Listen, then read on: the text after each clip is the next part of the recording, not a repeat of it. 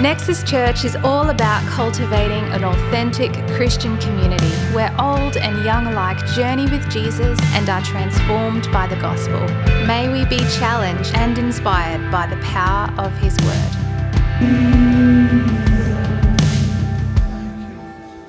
Thank you, Lord. Thank you, Father. Thank you, Father. Thank you, Jesus. Thank you, Lord Jesus. Thank you, Lord. Lord Jesus, as we stand before the cross, we are in awe. Lord, our minds can't take it in, our hearts can't take it in. You did that for me. For the world, yes, but for me. And for those people that I find hard to get on with, you did it for them too. Lord, you did it for all.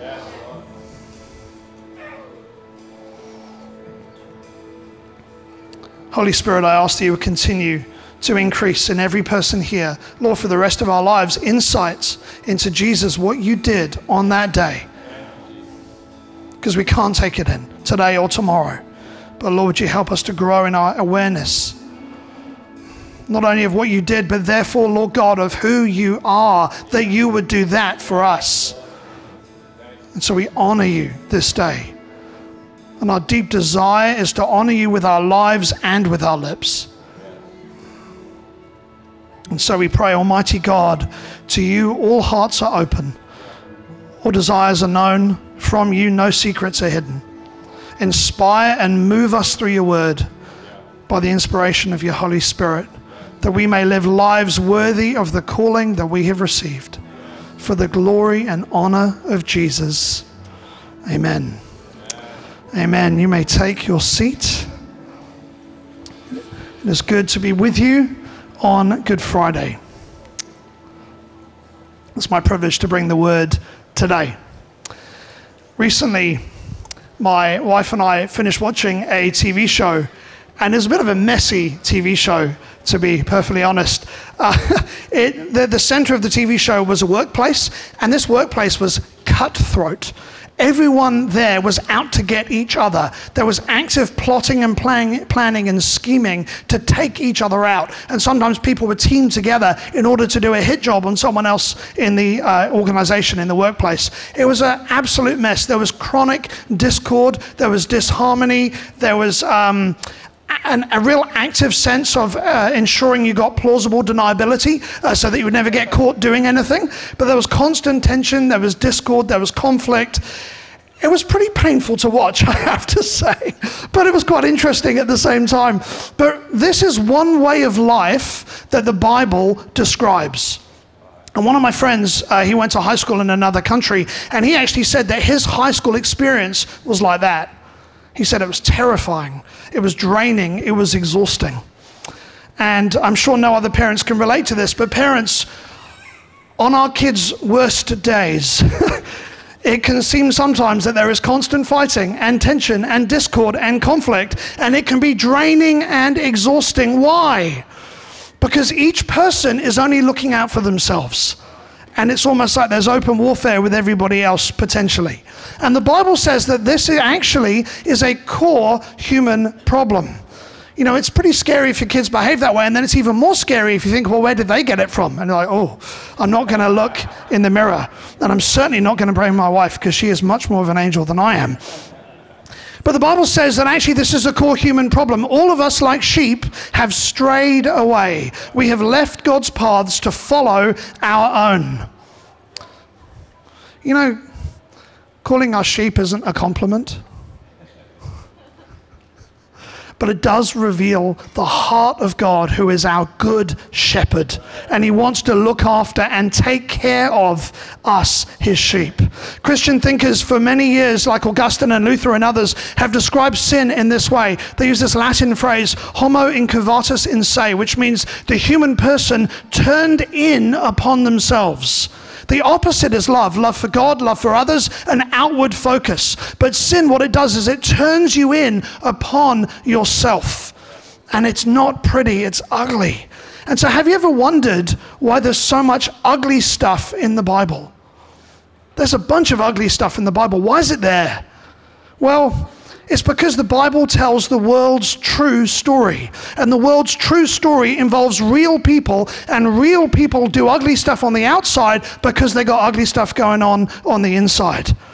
But there's something really cool about the fact that the Bible depicts really deeply flawed people. And what's cool about it is this if God could work through them, then I qualify and He can work through me, and He can work through you, and He can work through us. God isn't looking for a perfect people to work through and empower with. He's working for real people with all their problems and flaws and failings, and He did it through them. He's going to do it through us. You're welcome to say amen if you like anything I say. But the Bible describes there's a second way of living. A second way of living. As a kid, as a teenager, I enjoyed watching Star Trek The Next Generation. I was trying to figure out whether it's kind of half or two thirds of you potentially just judge me in that moment, but I am secure in my sci fi loving ways. But what I enjoyed about the TV show, amongst other things, was it depicted really good teamwork under this fantastic actor, Jean Luc Picard, Patrick Stewart.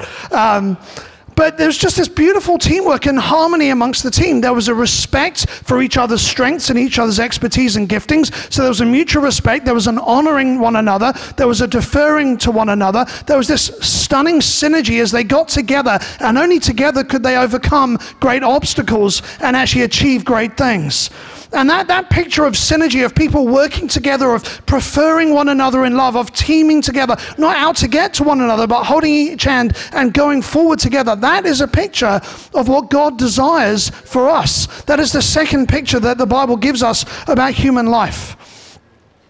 Have you ever been part of a flourishing team? I think I've experienced this in moments when I play football. Uh, I play soccer. You may play other kinds of football. That's cool. Um, and I wouldn't say that all the football teams I'm in have experienced this all of the time. Absolutely not. But on occasion, there's this synergy that just happens, and it's so fun.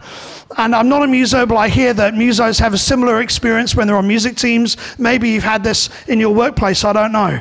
But that picture of synergy, of working together, that is God's heart for humanity synergy with each other and with the Lord.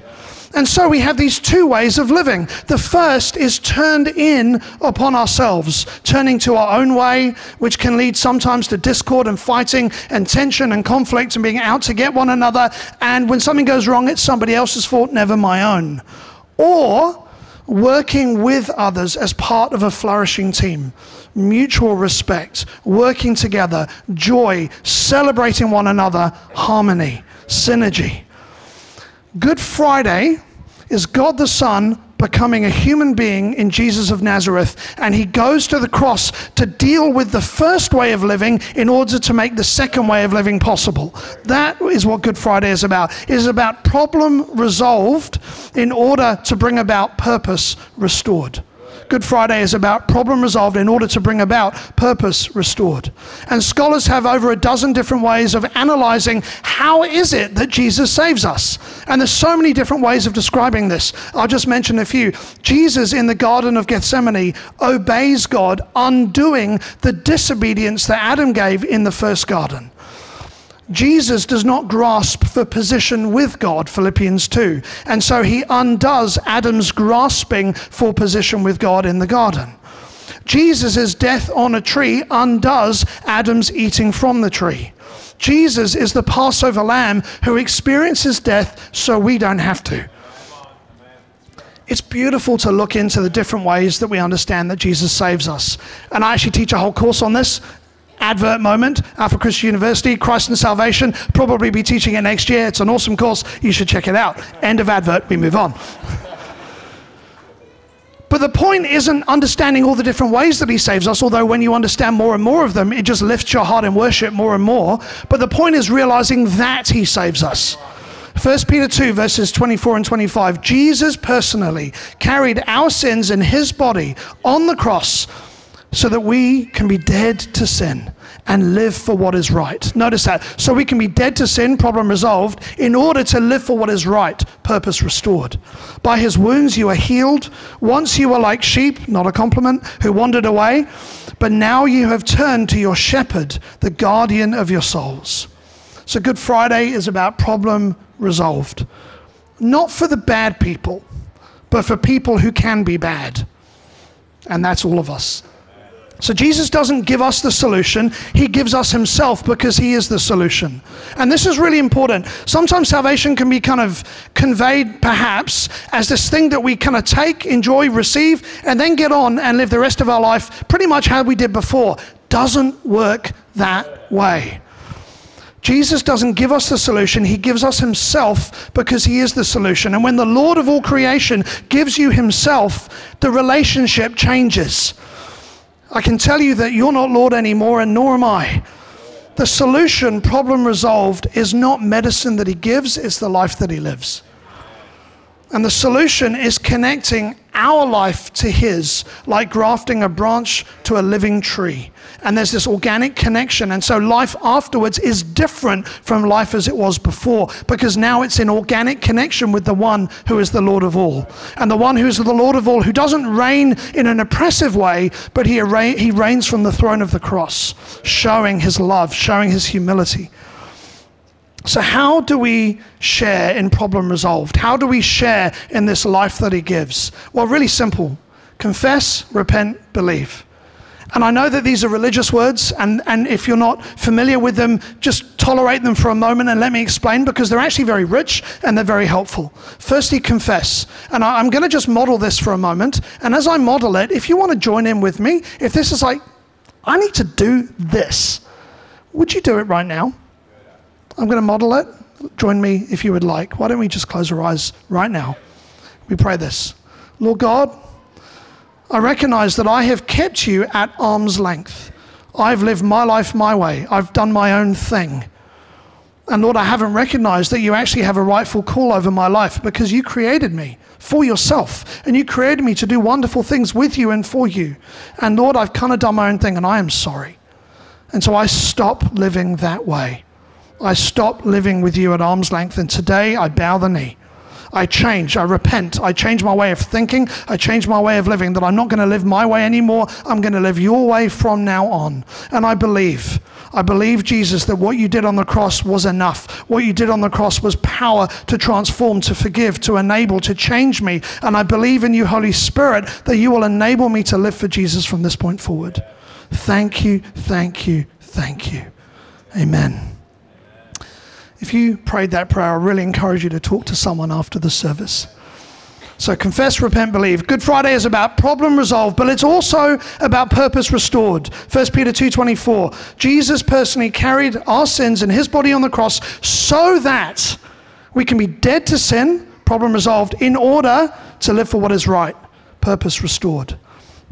As a young man, I was thinking about becoming a secondary school teacher. I have some teachers in my family, and so I thought, oh, that might be something worth doing. Uh, I was living in London at the time, so I applied for secondary school training. I got in, I was accepted, and then I thought, well, before I do the training, what I'm going to do is I'm actually going to go to a couple of classrooms in, in real schools and observe real lessons. Obviously, I got the teacher's permission first, kind of weird otherwise. I'm like, yep, back at school. And so I went along to a couple of schools and I observed lessons. And one of the schools in particular, and it wasn't an especially bad school, what I observed was scary. The teacher seemed to spend the majority of her time in crowd control. And I mean, like, this was a riotous crowd of scary teenagers. And she spent so much time in crowd control that she actually got very, very little teaching done. And it struck me that I don't even think she was a particularly bad teacher. I think she was very committed and I think she was good at what she did. And so I kind of concluded later Thank you, Lord. I never want to be a secondary school teacher. but I honor those who are teachers. Gosh, we need you. And so I honor you. If you're a primary, secondary, whatever it is, man, honor you and appreciate you. But imagine if a teacher thought that their primary purpose in the classroom was crowd control. Imagine if they thought their primary goal in the classroom was crowd control. What would we say? It's a bit silly, right? Missing the point. You try and do crowd control for a purpose in order to be able to teach. It's the same with parenting. The point about parenting is not crowd control. I know it can feel that way. But the point about parenting is to get on and do life together with your kids, with your family. That's the point. Parents and future parents, if you were to design the perfect day with your kids, what would it involve? If you were to di- design your perfect day with the kids, what would it involve? I think for mine, it would probably involve a walk or a cycle through the woods near where we live. It'd probably involve a swim in the morning, enjoy some really good food, then probably play some card games, maybe a board game. Then we might uh, do some reading together, do some one on one reading with each of the kids. I think the older ones would then join in and do some reading back because they can read as well. And then we'd probably eat some more and then maybe play Mario Kart or some other computer game or something. And then we'd probably eat some more and we'd pray together and we'd worship together.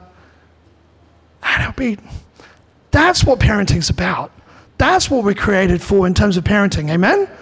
And the crowd control is a means to get there. Good Friday is not only about problem resolved, it's about purpose restored. We're invited to friendship with God. The point is, is that sin gets in the way, that sin nature that Homo incurvatus se, it gets in the way of friendship with God. So Good Friday is about dealing with that so that we can be friends with God. That's the point. That's the point.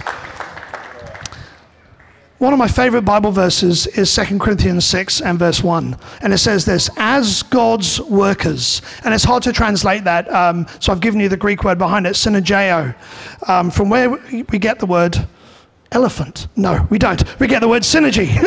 as God's co workers, sorry, bad preacher joke. What can I say? I have a, a skilled mentor. Just joking. As God's co workers, we urge you not to receive God's grace in vain. What's interesting about that verse, first, is it's scary that it's possible to receive God's grace in vain. That's scary. But the second thing that's amazing is God says He wants to be co workers with us.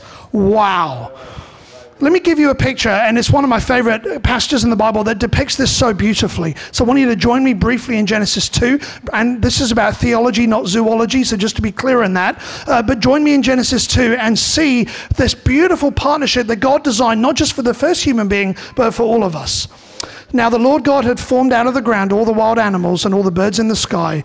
He brought them to the man to see what he would name them, and whatever the man called each living creature, that was its name. So the man gave names to all the livestock, the birds in the sky, and all the wild animals. God created all the animals. Do you think he needed our help to name them? Heck no. So, why did he give us that job, that responsibility? Because he desires partnership. He desires, and, and get this, the privilege of this partnership is huge. This isn't token partnership, this is real. Whatever, verse 19, whatever the man called them, that was its name. That we are created to make a lasting difference. And once we make a change, God may not undo it. That may be it. What an enormous privilege that He has called us to this kind of partnership with God, that to work with Him in order to make a better world. Isn't that exciting? And also notice the proportions of the partnership. How hard was our job and how hard was his? Our job, naming. His job, creating everything. Gets the proportions, I think, about right.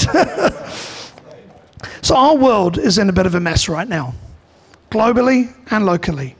But God invites us to partner with Him to create a better world, to create a better Brisbane. He invites us to partner with Him to advance His kingdom, to push back evil to extend his merciful rule, to extend his just reign over planet Earth. And the cool thing is that God is not calling you to be his employees, he's calling you to be his friends. You are called to be God's friend. He's calling us to be his co workers, his co laborers, his partners. The Greek word is synergeo, which does not mean elephant. it's from where we get the word synergy to cooperate, to put forth power together, to achieve something together that is different from what we might have achieved on our own. You know that God's got places for you to go, people for you to see and love, things for you to do, purpose restored. But that's only possible when we first enter life in Christ in the first place. So, how do we grow to into purpose restored? How do we grow mature in Christ? We confess, we repent, and we believe. And we need to do this every day. And it goes something along these lines Father, I'm sorry. I confess my sin, that you have called me to love you with all of my heart and to love people with all of my heart, and I haven't. I love you too little. I love other things too much. My loves are in the wrong places, and my ordering and my priorities are wrong. And Lord, I'm sorry. It's kind of a daily thing, eh? And then repent, Lord, would you change the way I think? Would you change the way I prioritize? Would you change my thought patterns? Would you change my habits, Lord, so that I might live a life that is the kind of life you've created me for, not getting stuck in the mud? And Lord, I believe that what you did on the cross is enough and powerful. And I believe, Holy Spirit, that you are able to change me from the inside out, that where I don't have power to change myself, you have power to change me. Would you do that, Lord? And I'm convinced after being a Christian for a couple of years, uh, being pastor 11 years, and being a theologian for a while as well, I'm convinced that pretty much every aspect of growing up in Christ comes through confession, repentance, and belief every day to put it really crudely, to put it really crudely, the cross is crowd control for our sin nature. Problem resolved. And we need it. And you need it, and I need the cross every day, and only pride says something else. But it's not about problem resolved, it's about purpose restored. The cross is a filter that takes away all that is not Christ like in us over time. The cross is also a doorway to purpose restored. The cross casts a beautiful light that colors all of life on the other side of that doorway. How do you step into purpose restored? Confess, repent, believe. We're about to share in communion together. In communion, you're taking the life of Jesus into your life. For, problem resolved. For, purpose restored. How do you share in the power of the cross to overcome sin in your life? How do you overcome homo incurvatus in se? And yes, I had to practice the Latin. How do you enter the doorway of life? How do you grow up in Christ and become mature? The answer to all of these is practice, confess, repent, believe. And so, Lord, we hand ourselves to you today. And Lord, as we get into communion in just a moment, we thank you, we thank you, we thank you. And we thank you, you have more for each of us. Thank you, Lord God Almighty. We hope this message encouraged or perhaps even challenged you in your Christian faith. Our pastors meet regularly with people to pray and support them, and we extend this invitation to you. Please let us know if we can contact you to offer support. Simply call the office or visit nexuschurch.com.au.